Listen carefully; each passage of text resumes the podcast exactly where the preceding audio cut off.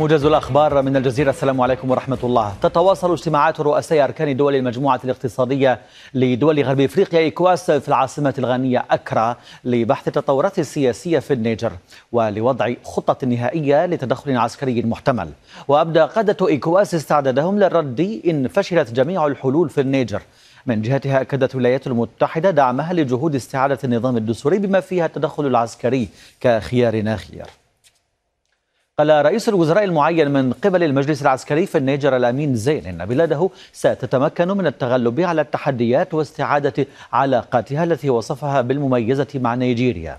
واكد زين إن على منظمة كواس إعطاء أولوية للجانب الاقتصادي وليس للجانب السياسي والعسكري.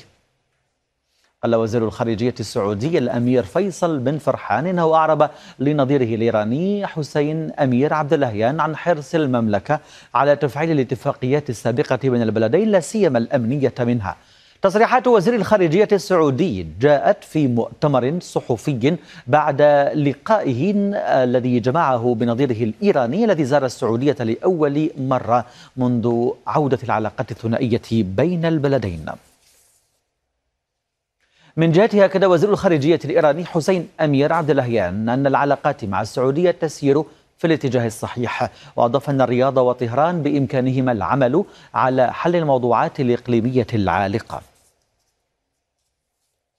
في تصعيد إسرائيلي جديد ضد فصائل المقاومة الفلسطينية بالضفة الغربية اغتالت وحدة كوماندوز إسرائيلية مصطفى الكستوني وهو أحد قادة كتائب شهداء الأقصى الجناح المسلح لحركة فتح في جنين أثناء اقتحامها المدينة صباح أمس. قالت هيئة الأسرى ونادي الأسير الفلسطيني إن مئات من الأسرى يستعدون لخوض إضراب مفتوح عن الطعام ردا على الإجراءات التعسفية بحقهم. وقال بيان للهيئة والنادي إن هذا التصعيد يتزامن مع الجولات الاستفزازية للوزير الإسرائيلي تمار بن جفير لعدد من السجون ودعوته لزيادة التضييق على الأسرى. أفاد مراسل الجزيرة بتجدد الاشتباكات بين الجيش السوداني وقوات الدعم السريع مساء أمس في دمينة الفاشر حيث سقطت قذيفة بحي التكامل شرقي المدينة. وأفاد مراسل الجزيرة أن الجيش السوداني قصف بالمدفعية مواقع للدعم السريع وسط أم درمان. ورصد مراسلون تحليقا لمقاتلات الجيش في الخرطوم وأم درمان وبحري بالتزامن مع إطلاق نار من أسلحة ثقيلة للدعم السريع. اتهمت الأمم المتحدة قوات الدعم السريع بممارسة العنف الجنسي من اغتصاب وعبودية جنسية ضد النساء والفتيات.